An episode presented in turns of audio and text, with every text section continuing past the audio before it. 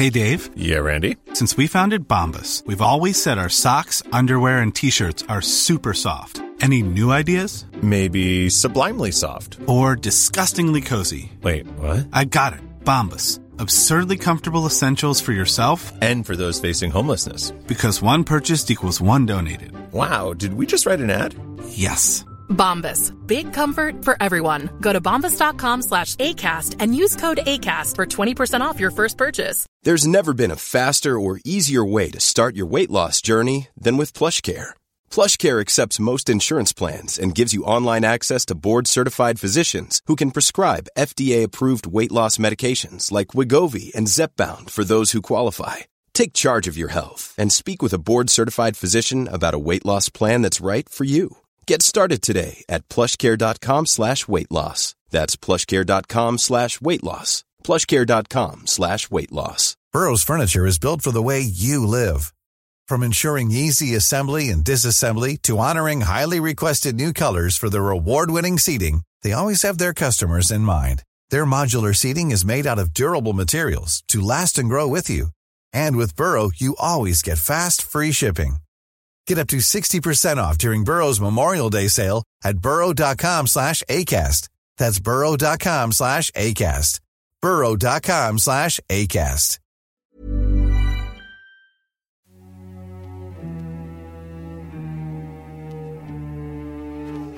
Hi, this is Hold Your Fire, a podcast by the International Crisis Group. I'm Richard Atwood. Last week, the Ethiopian government and leaders from Ethiopia's northern Tigray region agreed to a cessation of hostilities. We're going to look today at whether the truce can bring an end to what's been a horrific war in northern Ethiopia. Warring sides in the nearly two year long conflict rocking northern Ethiopia have agreed to end fighting Wednesday. The Ethiopian government and rebels from the Tigray People's Liberation Front had been discussing conditions for peace under the aegis of the African Union. Speaking in Pretoria, South Africa, AU envoy Obasanjo broke the news. The two parties in the Ethiopian conflict have formally agreed to the cessation of hostilities as well as to systematic, orderly, smooth, and coordinated disarmament. That was the African Union envoy, former Nigerian President Olusegun Obasanjo, welcoming the cessation of hostilities between the government of Ethiopian Prime Minister Abiy Ahmed and Tigrayan leaders from the Tigrayan People's Liberation Front, the TPLF, which dominated politics in Ethiopia for decades before Abiy came to power. It isn't the first time that an end to this war between Abiy's government and the TPLF appeared to be in sight. The early months of the fighting at the end of 2020 and early last year saw the Federal Army, together with Eritrean troops and forces from Amhara region, which borders Tigray, quickly advance, capturing Tigrayan capital Mekele. The Tigrayans regrouped, forced their enemies out of the region and marched south. Late last year, they even appeared to be advancing on the capital, Addis Ababa. Then, in turn, the Federal Army forced a Tigrayan retreat.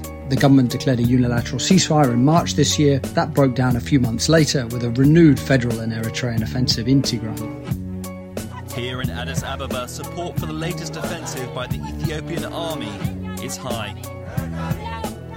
In recent weeks, government troops have taken several large towns in the embattled Tigray region.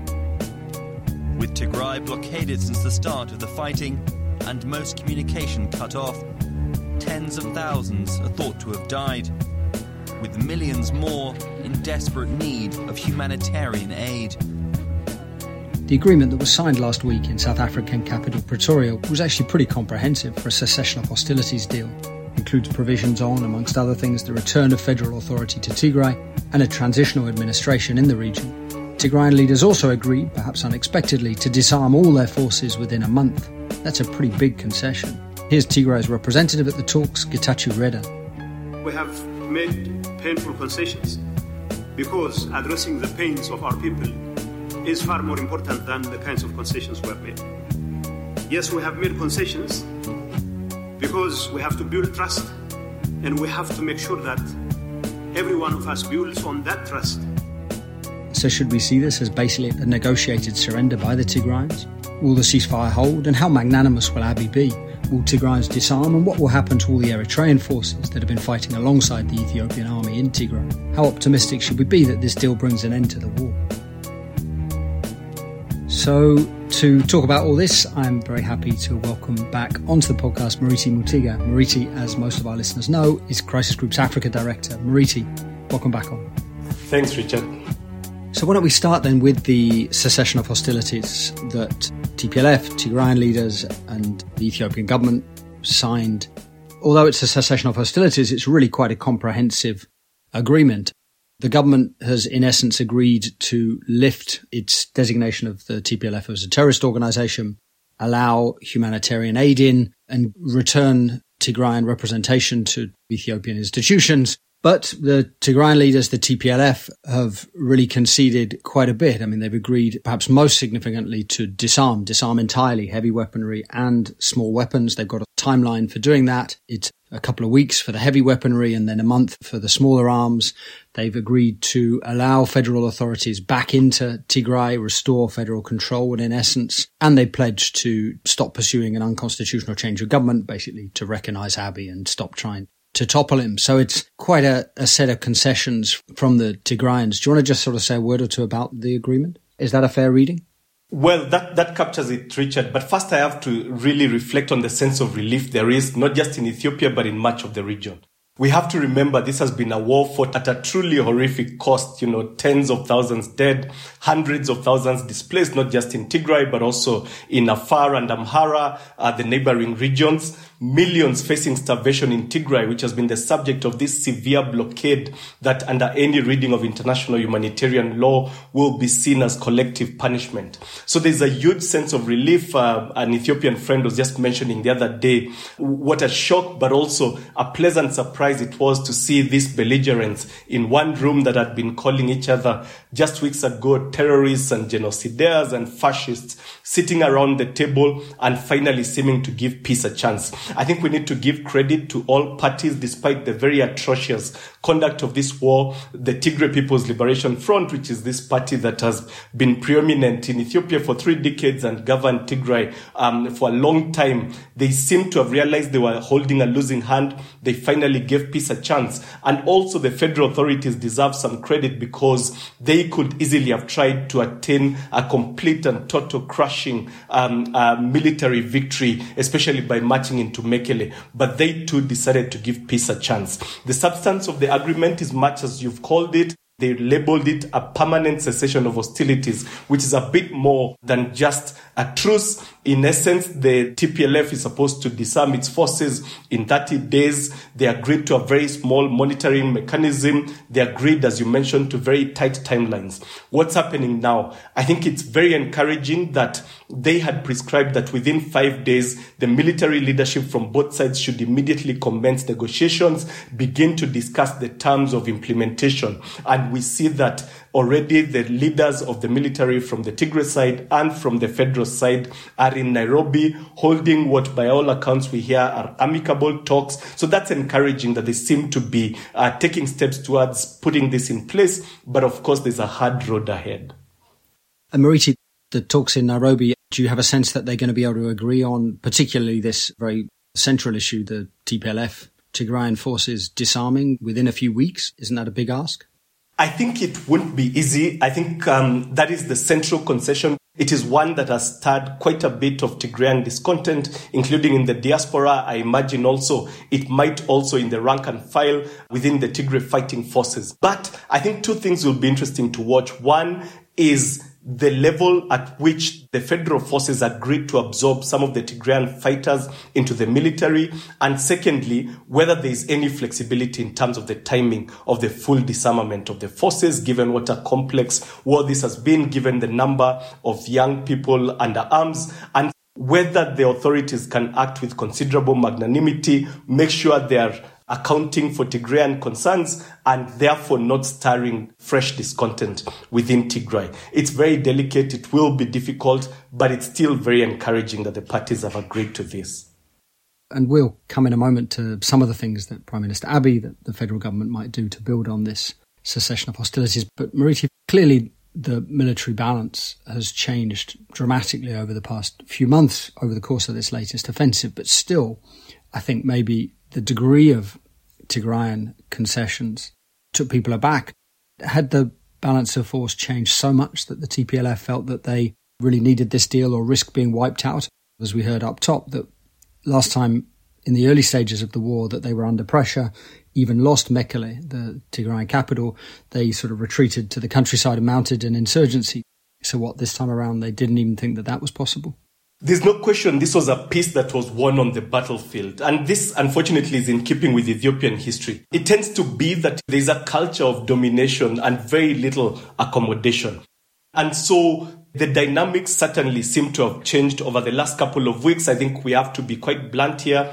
The Tigray leadership miscalculated badly in not going to talks when they seem to have held a better hand uh, over the last couple of months when they had a lot of international goodwill, when they had fought their way into securing most of Tigray and ousting most of the forces out of the region. The turning point appears to have come in the battles in Shire in mid October. Shire is hugely symbolic. It's not only a very strategic uh, crossroads, but also it is the place where uh, Mengistu Haile Mariam's, this long serving brutal dictator in the 70s and 80s, it is the place where his forces lost in 1988 and 89 and so the moment the Tigrayan defenses collapsed in Shire, it seemed the writing was on the wall. I think it was only a matter of time before the combined federal, Eritrean, and Amhara forces marched into Mekele. And what the Tigray forces appear to have done is calculated that even if they potentially could have continued a bit of an insurgency, it would not have served any strategic purpose it seems they were forced into this agreement. And that raises questions about the durability of the agreement to a certain degree. Uh, but most certainly, the Ethiopian federal forces had the clear upper hand over the last couple of weeks. And um, among Tigrayans, Murithi, do we have a sense of sort of how people view the deal, both in Tigray and obviously in the diaspora? I mean, the TPLF in Tigray itself have traditionally had a pretty tight grip, right? And they also enjoyed a lot of support when they were fighting federal forces, the Eritreans, the Amhara, you know, in large part because of the way that Eritrean forces in particular were behaving. But will that support among Tigrayans endure uh, in the face of this deal? There's been a huge sense of relief among many Ethiopians at the end of this war. Uh, but yes, you do certainly see quite significant signs of discontent within the Tigrayan population and especially within the Tigrayan diaspora. They are very alarmed by the really uh, significant concessions that the TPLF leadership made. I think a couple of things will be worth watching. One is that the authorities say that they'll pull together through dialogue and interim administration to govern Tigray. How inclusive that will be, how representative of broad Tigrayan um, sentiment and the wider Tigrayan constituencies, including the opposition leaders um, in Tigray, that will be really important. I think, secondly, how the authorities conduct themselves. As you say, they were misguided in the way they approached the war. In the first phase, the atrocities committed by all parties, but especially by the Eritreans and also uh, by the Amhara forces that galvanized Tigrayan opposition and stimulated a very significant insurgency. So how will they behave this time? Will there be greater magnanimity? Will there be, as the agreement stipulates, swift restoration of services and humanitarian access? And then finally, how you resolve some of the really nettlesome uh, problems, including the territorial disputes, most prominently with what the Tigrayans call Western Tigray, what the Amhara know as Walkait, which is this very fertile uh, neighboring region between Amhara and Tigray that is bitterly contested by both. So there's a lot up in the air. I think it behooves the actors to learn from their mistakes in the past, to really understand this is a fragile deal. It's a deal that's worth saving and cultivating but it will take very delicate diplomacy and very intelligent stewardship uh, for this to last. Richie, can I just ask about the, as you say, anger among some in the Tigrayan diaspora and still to be seen? I mean, it's very difficult to tell how Tigrayans in Tigray itself will view the deal, and much, as you say, will depend on how the federal government now behaves, whether people see benefits from the cessation of hostilities. But this anger among the diaspora, if there is anger among Tigrayans in Tigray itself, how much does that actually matter? I mean, there isn't an alternative except for the TPLF in terms of actually picking up weapons, right? I mean, there aren't other Tigrayan armed movements that could sort of forcibly reject the cessation of hostility. It's a good point, and I would say that first, of course, we know very clearly what the diaspora thinks. We have much less of an idea what people within Tigray uh, feel and how they perceive this agreement. There's been a, a, communications blockade in Tigray. I would imagine that there will, of course, be a sense of relief among a population that suffered very considerably over the last couple of years. So, what might happen in terms of the political direction of Tigray? Indeed, yes, the TPLF has been dominant, dominant for decades. They run a very tight ship. They have very few serious uh, opponents, but there are different currents of opinion. Both within the TPLF, there may be different currents of opinion within the military um, uh, forces, and there are very vocal opposition forces that feel that their voices were subsumed amid this war and where everybody essentially needed to rally behind the TPLF. So it's delicate. I think it's really important that to avoid stimulating some sort of homegrown insurgency, as I said, that the federal authorities need to behave with magnanimity. I think it's really essential um, that you don't really impose again an administration completely beholden to the authorities in Addis Ababa. But yes, I think it's unlikely that you see an immediate return to war. You don't really see a cohesive movement that might properly instigate intra-Tigrayan um, uh, fissures.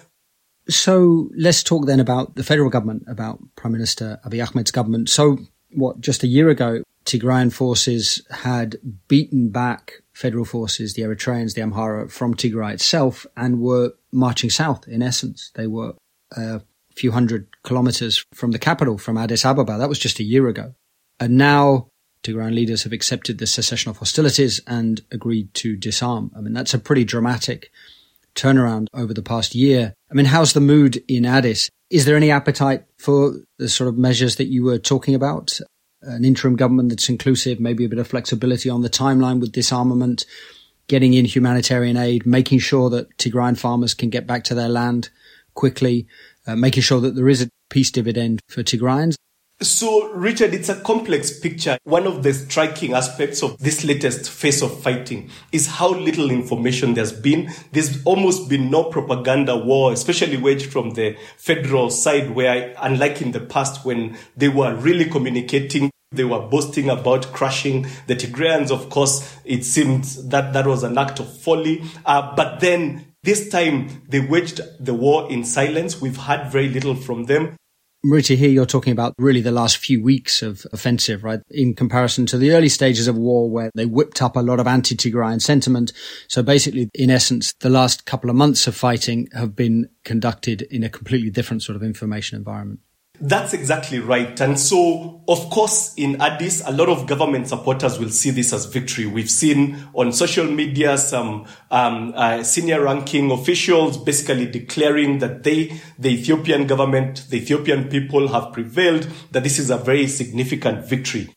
Prime Minister Abiy's first statement in response to the agreement in Pretoria was not particularly magnanimous. You know, he hailed the sacrifices of the Ethiopian National Defense Forces. He spoke about that the country was now ready to move on. But a couple of days later, thankfully, he also issued a statement and a speech where he was much more accommodating, much more reflecting of the suffering that the Tigrayans have suffered and spoke about stitching the country back together. I think it's very encouraging. We've seen the National Security Advisor, Redwan Hussein, who's been quite prominent both in the negotiations um, in Pretoria and those that have followed in Nairobi, discussing and saying that this is a time to move on. War is very painful. It's, it's really time to pull everyone together. I think, of course, the proof of the pudding will be in the eating. And the question is, one, to what degree will they genuinely recognize that the way this war was conducted by the various actors very much alienated Tigrayans from the body politic and made them feel that they were not a part of Ethiopia. You'll recall the mass roundups of Tigrayans when the TPLF forces were bearing down on Addis. There's been a lot of hate speech. There's been mutual delegitimization. And so it won't be so easy to stitch the fabric of society together. And I think one other thing to note is that the Abiy administration came to office with a fairly strong mandate. Let's remember, very high uh, numbers of votes they garnered at the last election, even if they were essentially running against like minded parties. But they've been able to blame all the domestic problems on the war, the suffering among the population in terms of the economic pain. I remember being in Addis and asking people, you know, how come the high levels of inflation, even then, uh, ahead of the election, were not really an electoral issue? And they said that it's because everybody blames the, the TPLF, the war, and perfidious Westerners for, uh, you know, sanctions as they call them and for trying to undermine Ethiopia. So the government essentially could blame the war for everything. Now they really will have to start governing. I think it's in their interest to try and put the war behind them so they do have a self interest in implementing this, but as we'll discuss, there are complex electoral constituencies, complex support bases, not least the Eritreans and, and the Amhara uh, that have fought very heavily in this war that probably will have their doubts about the peace agreement. So there's a lot of deft political maneuvering to be done, but there's a clear self interest in the authorities implementing the deal. And Murithi, beyond the government's public statements and sort of, as you say, the need for magnanimity. How do you think that people around Abiy view the war itself in light of the cessation of hostilities? A truce that you know, very favourable to Addis. Do they feel vindicated? Obviously, they've come in for some understandably harsh criticism from Western capitals about the way that the war's been conducted. When you speak to people in Addis, they really strongly object to what they see as especially a Western uh, characterization of this war as some sort of war of choice by an African leader that went out there to try and destroy a minority. They see that as simplistic and ahistorical. They point out that the TPLF governed for many years, was bitterly resented by many Ethiopians, and when it was shunted out of power, it decided to retreat in a sulk to Mekele and to try and undermine the Abiy administration and also essentially to try and overthrow him. So um, they strongly object to the way this war has been characterized. And at the end of the day, when you look at the situation today, many people have made predictions about this conflict, but an Ethiopian, an older Ethiopian diplomat, uh, pointed out to me months ago that you must always remember that Prime Minister Abiy has a state behind him, he has external backers, and he has substantial and broad support of the Ethiopian population, even if that support is not particularly deep. Uh, but paradoxically, that support draws from the war and from the way that they perceive this war, which is very different from the way it is seen in the West. So, if in some ways many Ethiopians sort of discontent at the economy was kept at bay by the war, in sort of a similar way, the potential friction between Abiy's government or Abiy himself and Amhara leaders was also papered over by the conflict with a sort of shared enemy. That while that fight persisted, Amhara elites would sort of continue to support Abiy. Now, obviously, there's many different views among the Amhara, but sort of broadly speaking, how are Amhara leaders viewing the cessation of hostilities? I guess for now they get to keep Western Tigray or Walkayat, the disputed area you mentioned earlier resolution of that has been punted to some sort of political process not defined in the future. But you get a sense that uh, Amhara leaders would have preferred a more decisive defeat of the TPLF? So, of course, as we remember, Abiy came to power in part due to this coalition of protesters that initially started with the Oromo, the biggest ethnic group within Ethiopia, very substantial protests actually that were almost encircling Addis Ababa.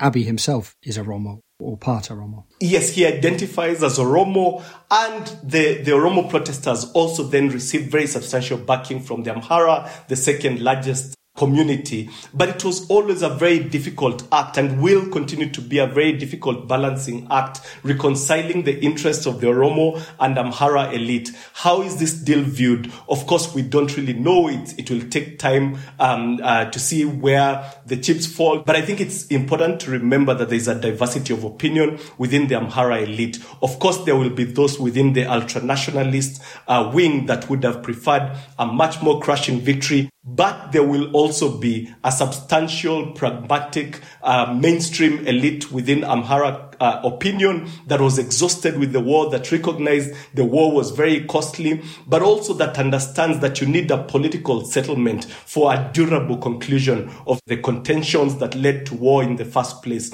So I'm sure there will be a degree of nervousness. There was plenty of um, not just Amhara, but pan-Ethiopian support uh, for Prime Minister Abiy. That has cooled somewhat. Some say that he has been quite cynical in the way he has made alliances, broken alliances, refashioned alliances as he has attempted to consolidate power. I would be surprised though if mainstream Amhara elite opinion does not really go along with the peace deal. They understand that uh, peace is much better than war. It's probably not really sustainable to completely crush your opponents. And let's remember there were prominent Amhara around the negotiating table for many months. Uh, the Deputy Prime Minister, Demeke has been the principal Ethiopian representative. So then perhaps the bigger challenge is Eritrean President Isaias Afwerki, who appears to have seen the war as an opportunity to deal a sort of decisive blow to the TPLF, his sworn enemy. As we heard earlier, the Tigrayans and the Eritreans fought together in the 80s to oust then Ethiopian leader Mengistu Haile Mariam. Then Tigrayans and uh, Eritreans fell out badly. They fought the Ethiopia-Eritrea border war. A lot of bad blood has persisted since then. So Asmara, what, unlikely to welcome this deal? And there's been what, silence from the Eritrean capital since it was signed. So I recognise, obviously, it's very difficult to know what anyone in Asmara is thinking, given how close things are. But I mean, do you have any sense of what Isaias has planned? I'm glad you mentioned that, Richard, because you know the short answer we give when we ask, asked for opinion in Asmara is we don't really know. Of course, they rarely uh, make their intentions plain. They rarely communicate what their actual uh, sense is of events, but we can of course deduce a couple of things. One, I think it's worth remembering that this was essentially a continuation of the Eritrea-Ethiopia border war, which let's remember was this very, very bloody two-year war fought between the Eritreans and an Ethiopia led by the TPLF at a time when both, as you mentioned, had been comrades during the war, fell out badly, and then they fought this gruesome contest that led to incredibly uh, intense bad blood. You know, speaking of agreements to end war, let's remember that the Ethiopia Eritrea war never really ended. Tens of thousands of Eritreans were expelled from Ethiopia in the wake of the war. The same from Eritrea into Ethiopia. Bad blood endured. I think the way to look at the motivations of the various actors here is that for Abiy, this was a contest of power. This was uh, basically a war motivated by his sense that the TPLF represented a threat on his hold on power in Addis Ababa. He was essentially trying to consolidate authority and power within Ethiopia.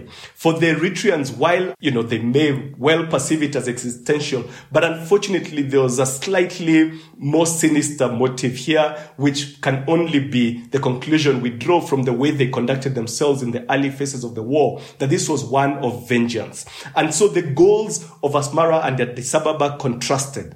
And Ethiopia obviously recognizes that, the Ethiopian government recognizes that for it to have a chance to bring the country back together, to have a national consensus on a way forward, to avoid a perpetual war within Tigray, they needed a deal. I'm not sure that's a perspective that's shared within Eritrea. I think some people have mentioned it will be interesting to see how Asmara reads the kind of administration that is fashioned within Tigray, the continuing role of the TPLF, how many, for example, Tigrayan fighters are absorbed into the armed forces.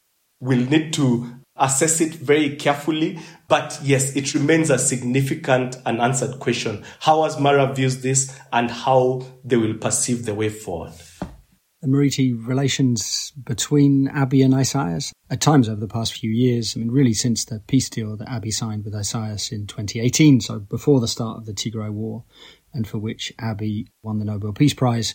Really, since then, Isaias has appeared to exert quite a bit of influence over Abiy, but that's not necessarily a maybe a relationship that Abiy maybe he's having some second thoughts about it. I mean, does that really serve his interests? Do you get the sense that not crushing the TPLF when perhaps he could have done. Abiy is sort of hedging against Isaias. What should we expect from the Abiy Isaias relationship over the coming years?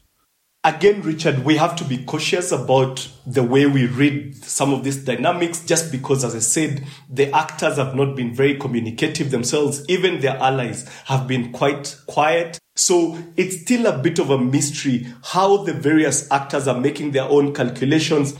I think Abiy will have seen it as a victory that he managed to keep the Eritrean question out of the agreement because that might have immediately stirred a response from the Eritreans. Why do you think the TPLF went along with that? I mean, why do you think they didn't insist on Eritrean forces out? There is a sort of reference to Ethiopian sovereignty that I guess gets at that point. So there could be two potential explanations. One is that there could be a tacit agreement to leave the Eritrean peace out because the federal authorities preferred it that way, and therefore there could be a tacit agreement that that will be handled in a much more quiet fashion. Uh, but the second, of course, explanation could be that the federal authorities held such a commanding position, especially given their recent military victories, and so they could essentially dictate the terms of, the agreement. Um, but just coming back to Abiy and Isaias, just to say that there will be no easy way forward. I think Abiy will be grateful for the role that the Eritreans have played. I don't think he'll want to cut that alliance immediately, but of course, it also depends on how the Eritreans behave. If the Eritreans seem to be actively trying to sabotage the agreement, actively uh, engage in hostilities and promote various militias within Ethiopia, then that alliance will fray. Of course, there's an even more ambitious assessment which some of the more optimistic voices uh, put across when the Eritrean Ethiopian peace deal was signed in the months before war broke out, which is that Abiy and Isaias of this grand plan to eventually form some sort of loose economic confederation you know, some of the more optimistic voices say that you could eventually, if they can work th- their way through this current impasse, that you could have a future uh, of deeper economic integration. I am a bit skeptical because the Eritrean rulers are a much more security focused rather than economic focused uh, elite, as we know, and probably tragically for their people. I will be surprised. I'll wait to be surprised if that materializes. But the short answer is that a lot really depends on what happens in the next couple of weeks and months, how this deal is implemented, how Abiy is able to manage his relations with, with the Eritreans. But we have to remember that Tigrayan public opinion will also be crucial. Their opinion will remain very inflamed if Eritrean presence remains on Ethiopian soil and on Tigrayan soil. So I think Abiy will need to maneuver very deftly. He'll need to, I think, eventually make sure he persuades the Eritreans to withdraw in essentially in exchange for the Tigrayan disarmament.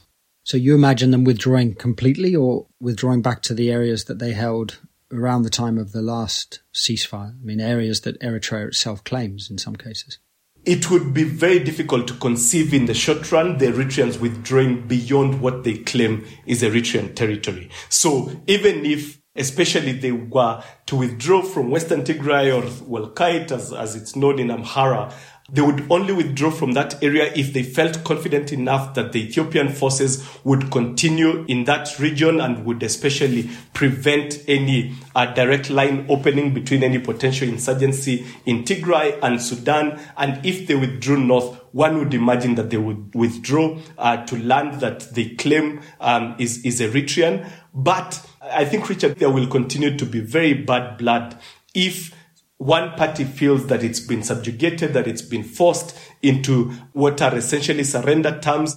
So this is a time for wisdom. It's a time when we need to see a greater role for external mediators in trying to build peace. I think it's a time of pragmatism, uh, but also of recognizing that imposing victors' terms will only postpone the next round of conflict and will not yield a durable solution presumably also not just that it won't be durable over the long term, but that the continued presence of Eritrean troops in Tigray is also going to be a sort of disincentive for Tigrayans to disarm.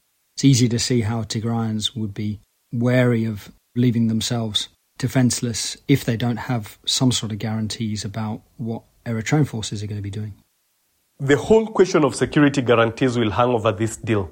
The authorities in Addis argue that you can't have any country with two defense forces. In fact, they strenuously object to the very use of the word defense forces, saying it, it represents the TPLF's failure to accept central authority. Um, their second argument is that given that most of the fighting has stopped, that gives the lie to this claim that they were there to commit atrocities to target civilians. But then people have memory.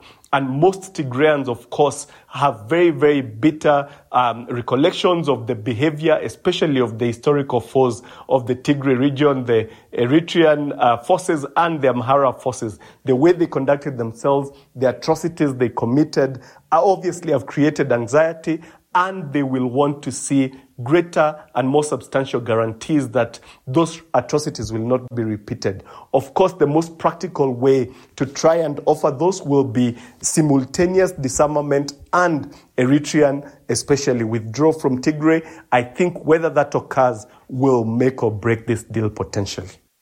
Murithi, could we talk a little bit about the African Union and other outside powers that were involved in pushing for this cessation of hostilities. So I remember a few weeks ago talking to someone about what the AU mediator, former Nigerian President Olusegun Obasanjo, was up to, that he was in Lagos in, in Nigeria, he wasn't in the Horn, that he didn't really have a team. It just sort of seemed at the time that the AU wasn't really making very serious efforts to end the war. And yet now there is this AU brokered cessation of hostilities.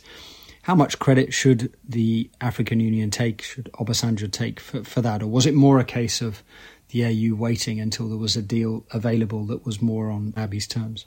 It's a tough one. I think what we can say is that all actors could have done much more to prevent this war lasting so long, to prevent it exacting such a huge cost in terms of Ethiopian stability, in terms of the terrible loss of lives on all sides.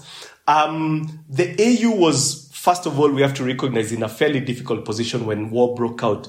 The uh, African Union sits in Addis Ababa, uh, what is often called the capital of Africa. As you know, most multilateral organizations tend to struggle in dealing with problems in bigger member states. But I still think we have to direct quite substantial criticism to, to the AU, especially for not taking enough of an active mediatory role uh, from the beginning. I think certainly there's a perception that they dawdled, they took their time, they were too different to the wishes of Addis Ababa. Uh, again, I say this recognizing that they were operating in a difficult context. And I think that the AU, I think they deserve credit. I think they offered a very good auspices for talks. They offered their good offices. I think, um, you know, they nominated quite early on a prominent statesman, as you mentioned, to lead the peace talks. But they could have pressed the parties harder, could have done a better job to condemn the atrocities, to bring the parties together sooner rather than wait until the last moment. They ultimately came up with the goods, but they could have done so earlier. And there seems to have been quite a bit of US pressure, certainly in recent months, behind the scenes to get this to happen? So we have to consider this at the end a, a, triumph of coordinated diplomacy. So the US applied a lot of quiet pressure. They helped to try and build up trust between the parties. They brought the Tigrayans and the federal forces together. They learned from their earlier mistakes when the US concentrated too much on megaphone diplomacy, on putting out condemnatory tweets, um, and, and did the, a lot of hard work in the background and we have to give credit to the EU through its um, uh, envoy, Annette Weber, the US envoy, Mike Hammer, the UN uh, special envoy, Hannah Tetteh. All of them really applied themselves very hard behind the scenes in trying to build up trust among the parties. Uh, but then the Western actors recognized that in this context, you needed African leadership. They took a step back left it to the AU to lead the talks. We have to give a special mention to the South Africans for hosting the talks uh, and especially to the Kenyans as well, uh, particularly President Ruto, uh, who appointed um, former President um, Uhuru Kenyatta to lead the talks. Murithi, actually, I'd like to talk about two other powers that weren't involved in pushing towards the, the, cessation of hostilities, but were quite involved in supporting Abiy and their support, you know, arguably pivotal when in that moment that we talked about towards the end of last year when Tigrayan forces were closer to what appeared to be sort of closing in on Addis. And that's, first of all, the United Arab Emirates and secondly, Turkey. And it's interesting to talk a little bit about them because these sort of more assertive middle powers are really a feature of peacemaking and of geopolitics in many parts of the world. I mean, it may be just interesting to say, we could start with the, the Emirates, but the relations between Mohammed bin Zayed the Emirati leader, and Abiy seemed to be pretty good. And what the Emirates were really sort of went all in in supporting uh, Abiy with weapon supplies, with diplomatic support. Do you want to say a word or two about why Abu Dhabi views Abiy as sort of such a partner?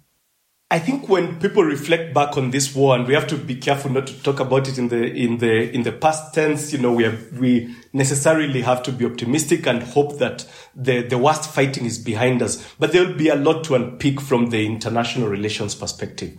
I think it was a war fought in an age when American hegemony is fading. So the Americans played a critical role in trying to fashion a deal in the end, but we saw a very prominent role by middle powers and most prominently, as you mentioned, by Turkey and the UAE. The UAE decided very early on that they were going to bet on Abiy for reasons that are not clear. Uh, you know, some speculate that the Emiratis view, and to a certain degree, the Saudis view the Horn of Africa and essentially um, the whole um, uh, Red Sea as their western flank. And so they're very keen to cultivate um, um uh, allies across the band from Cairo to Khartoum to Addis Ababa and on to Mogadishu. So for them, they saw Abiy as an inspiring um, figure, fairly charismatic, with especially initially very substantial public support, and they decided they would bet on him. There was a lot of American pressure for them to pull back, especially after the Democrats won um, uh, the White House. They did that for a brief period, but then came back with a very significant surge of support that eventually helped Abiy to roll back the Tigrayan advance. And the pressure that you talked about when the Biden administration first sort of settled into power, this pressure on the Emiratis to stop arming the federal government, that coincided with the Tigrayan counteroffensive, right? The advances towards Addis. And similarly, as the Emirates, Turkey, we'll talk about Ankara in a moment, as they ramped up their support to Abiy again, federal forces were able to advance. So obviously there was a lot else that was happening on the battlefield in Ethiopia itself. But should we see some of this external support as decisive? Yes and no.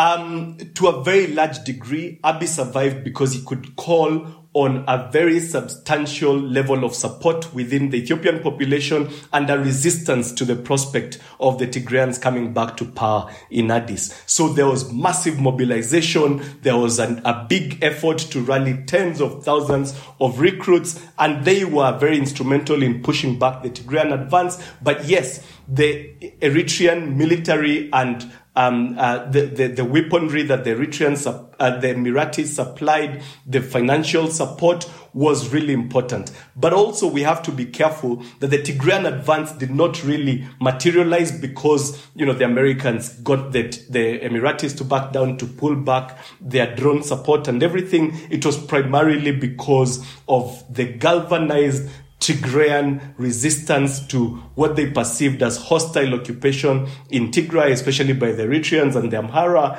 and the Ethiopian National Defense Forces, the atrocities committed, the huge public support. So it's a complex picture, but this external element is not irrelevant. It was complementary. It was a part of the picture, but above all, the domestic factors uh, were critical. And so the Turkish support proved important in particular in the supply of these famous Turkish drones, the Bayraktar drones. So for, for, for Ankara, I mean, Abiy also an ally. It's unusual that you have Ankara and Abu Dhabi back in the same side in a war. But for Turkey, Abiy also a sort of increasingly important partner in the, in the Horn. So for Ankara, Abiy and Ethiopia matter. Turkey is the second largest investor. I need to check my numbers, but after the Chinese, I'm, I'm quite sure that they're one of the biggest investors in Ethiopia very substantial stakes, not just in Ethiopia, but in the wider Horn of Africa. Also within Turkey, a calculation that it is often destabilizing to topple leaders. And, you know, when you speak to them off the record, they say that that's the lesson you have to draw from the events in Libya and the civil war that followed. It's interesting that a Turkish official told you that now, Murithi, and the dangers of toppling leaders. I mean, Turkey's hardly been averse over the past decade to support protest movements, even revolutions in some countries.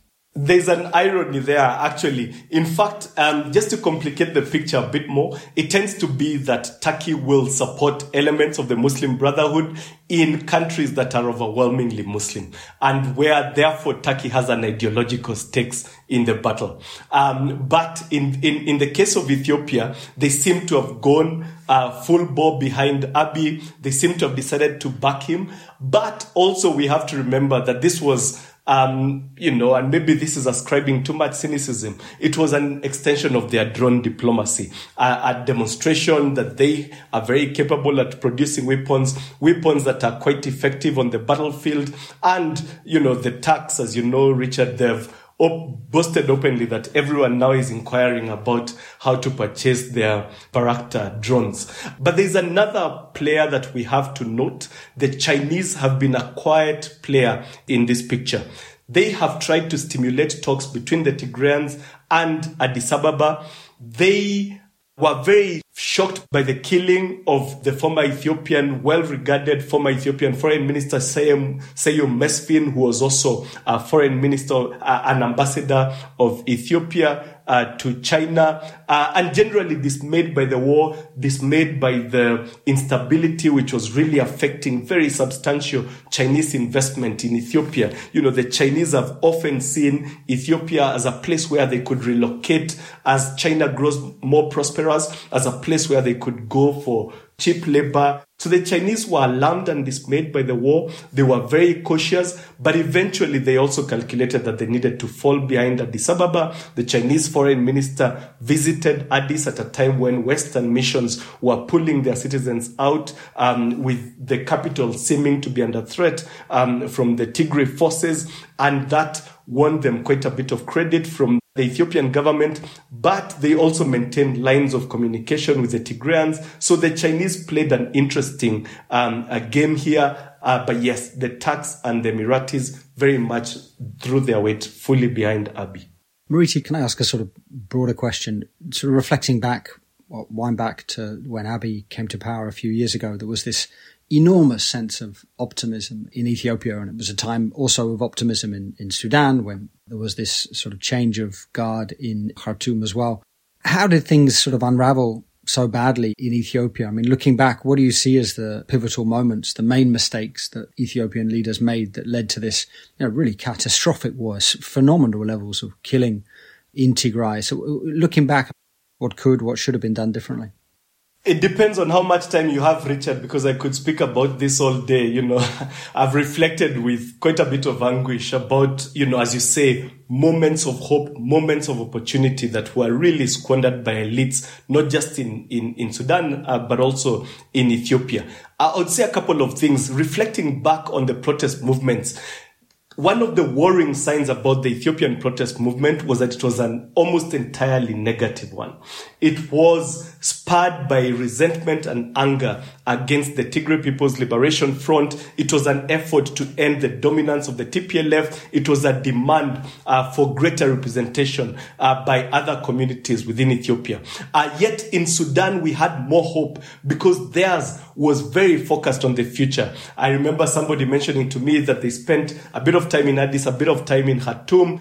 In Addis, everybody was talking about the past and about their grievances. And in Khartoum, everybody was talking about the future and about their hopes. So in some ways, it was not completely um, shocking that the Ethiopian transition devolved into this vicious conflict, but still it, it was eminently avoidable what mistakes did the elites do? I think there were plenty, but I think the principal one, when we look at Prime Minister Abiy, he came in with enormous goodwill. He came in with a lot of support across the political divide. Perhaps he could have been more generous with the Tigrayan elite. Perhaps he could have progressed more deliberately and cautiously with his very quick formation of, of the Prosperity Party, which replaced the EPRDF, the long ruling uh, coalition that was dominated um, by the TPLF. And he launched this anti corruption drive, uh, a lot of uh, rhetorical attacks against his political opponents, that could not accept their loss of power, that wanted to force their way back into office. The Tigrayans also miscalculated catastrophically. They lost an internal election within the EPRDF.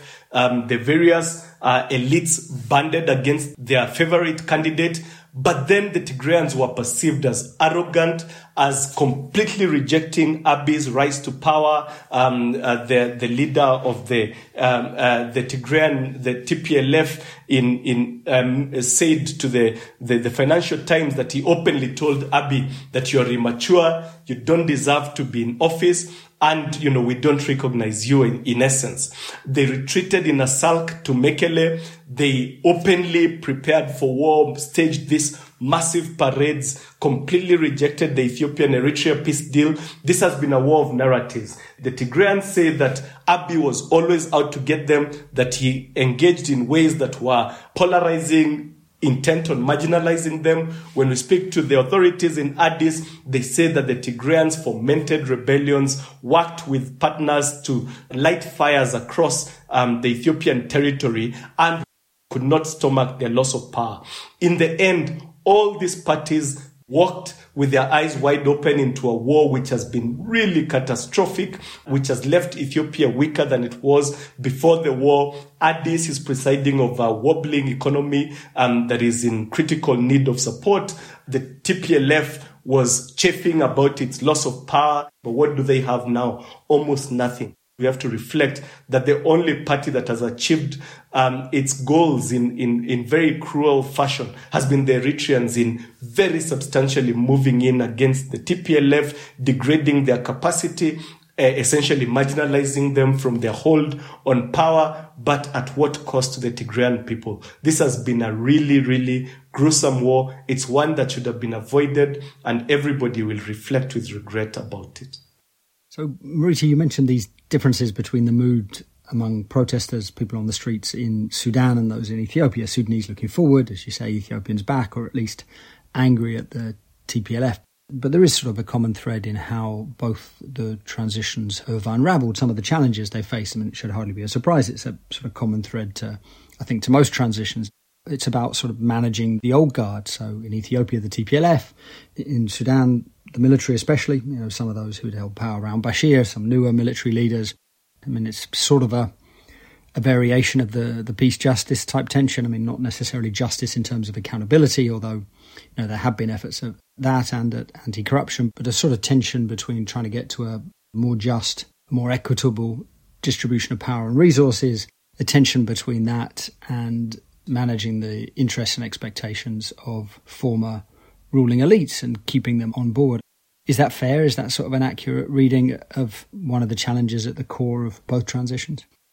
It's an excellent point, and I, I would say that um, when you look back across the sweep of history, especially on the continent, it's very, very rare that you have armed movements that fight their way to power, leaving power uh, peacefully and essentially voluntarily. And I think that in Ethiopia, but also in Sudan, there's a failure on all our parts, internally within Ethiopia and Sudan, but also externally in terms of the whole region and the wider community, to recognize that those were uh, completely unfinished transitions. If you could turn back the clock, you would definitely behave differently. I think there would have been much better understanding that the TPLF was nursing its wounds. It had deep grievances and had left power essentially very reluctantly, and that relationship needed to be uh, dealt with very carefully and, and skillfully. And that didn't happen. In Sudan, there was an abject failure, especially on the part of the international community, to recognize that the Islamists around Bashir and his security apparatus were only biding their time. They wanted the civilians to fail and they would always going to try and seize power. So how to make that prospect less likely? I think a swifter lifting of the, the sanctions and the, the state sponsor of terrorism designation against Sudan, a surge of support to Prime Minister Hamdok, who took over after Bashir, and, and, and greater investment in the growth of the Sudanese economy so that then you would have offered dividends to the public and made it less likely that you would have um, the military return to power, but also even in Sudan, maybe a better and quicker accounting of the interests of the military, maybe slower moves towards justice, which is very difficult to say given their history and their record. Uh, but maybe it would have been wiser to manage, as you say, um, uh, the interests and expectations of the old guard. I think that was a total failure in the management of these transitions. It really hits the cracks of, of potentially why they went wrong, although it doesn't mean that they still wouldn't have gone wrong, but more could have been done uh, to prevent a total descent into disaster. Murithi, could I ask about Horn of Africa politics, about sort of regional politics more broadly? Uh, we talked a little bit about this last time you were on, but if you sort of go back just over a decade, what Meles Zenawi, long-serving Ethiopian leader, Tigrayan, died in what 2012, and at that time Ethiopia was you know, not the hegemon in the Horn, but it was the sort of regional heavyweight. Pretty good relations between Addis and Nairobi with Kenya. Not bad relations between Meles and Omar al-Bashir in Sudan towards the end of Meles's tenure. Ethiopian diplomats sort of encouraging the West to be more open in their relations with Bashir. At the same time, Eritrea sort of well and truly boxed in, sanctioned, and Ethiopia really the sort of trusted partner of the West in counterterrorism operations in Somalia, in other things as well. So fast forward to, to where we are today, and obviously things look quite different. You've got the Ethiopian relations with Sudan, really not good even with Kenya, there have been some strains. Abiy and Kenyatta reportedly didn't get along. And Isaias in Eritrea sort of emboldened, at least from where he was some years ago. So if you think about this sort of regional political picture, I mean, what should we be watching now after the cessation of hostilities and sort of what should we be watching over the next few years? So it tends to be, Richard, that every couple of decades you have transitions within the Horn of Africa. Let's remember just uh, in the early 90s, you had relatively new leaders in almost every country in the region by Djibouti. And it took a lot of time and work to build trust and relations between them. Um, the Sudanese, of course, were quite close to Meles, but then Meles nearly tried to topple Bashir in 1995 after an assassination attempt on the Egyptian president Hosni Mubarak in Addis Ababa. And so it took many years to build relations between all the parties. Moi, uh, the Kenyan president, was quite suspicious of Meles Zenawi. And so um, there was a significant distrust between all the parties. It took a lot of time. It took a lot of time also for even Meles to consolidate power within Ethiopia. So placed in this historical context, I think it has been a wasted two years. It has been a tragic two years. Uh, but now it really behoves the leaders to try and rebuild trust. It was encouraging that we saw an Ethiopia Sudan heads of state summit in the recent meeting of the regional bloc IGAD. Um, we hear that Abiy has relative good relations with President Ruto in Kenya. He didn't really have terrible relations with Kenyatta, but those relations were tested um, amid this conflict. And, and so it, the hope now is that these players, having seen the cost of this war, will try and stimulate better relations between themselves. Um, if you can restore relations between Ethiopia and, and, and Nairobi, between Addis Ababa and Khartoum, make sure that they uh, build this now, opening with the new president in Somalia, have re- good relations between all of them you might see, um, you know, greater stability within the wider region. Ethiopia may not have been a hegemon, but it has been exporting stability for the last couple of decades. And so lasting peace in that country, which is by far the biggest, by far the most populous in the region, by far the most important security actor, will be a relief for the region, although the Eritrean question will remain a puzzle. Murithi, thanks so much for coming on again. Yeah, thanks. Thanks, Richard. Hold Your Fire is a production of the International Crisis Group. I'm Richard Atwood. You can find all of our work on Ethiopia, on the Horn, on everywhere else we cover on our website, crisisgroup.org. You can also follow us on Twitter at Crisis Group. If people want a deeper dive into the long and fraught relations between Eritrea and Tigray, then I'd really recommend you check out this week's episode of The Horn. It's a fantastic conversation with the host, Alan Boswell, and Michael Woldemariam, who's an associate professor at the University of Maryland. So do check that out. Thanks to our producers, Kevin Murphy, Heiko Schaub, and thanks, of course, as ever, to all of you, all our listeners, please do get in touch. Podcast at crisisgroup.org or write to me directly, outward at crisisgroup.org if you have any questions, suggestions, or concerns. If you like the show, please do give us a positive rating or a review. Say something nice about us. And next week, I hope we have a special guest. First time on the show that we'll talk to someone who's actually in office. So, on that note, I will leave you, I hope, full of expectation as to who that is. And I hope you'll join us for the show again next week.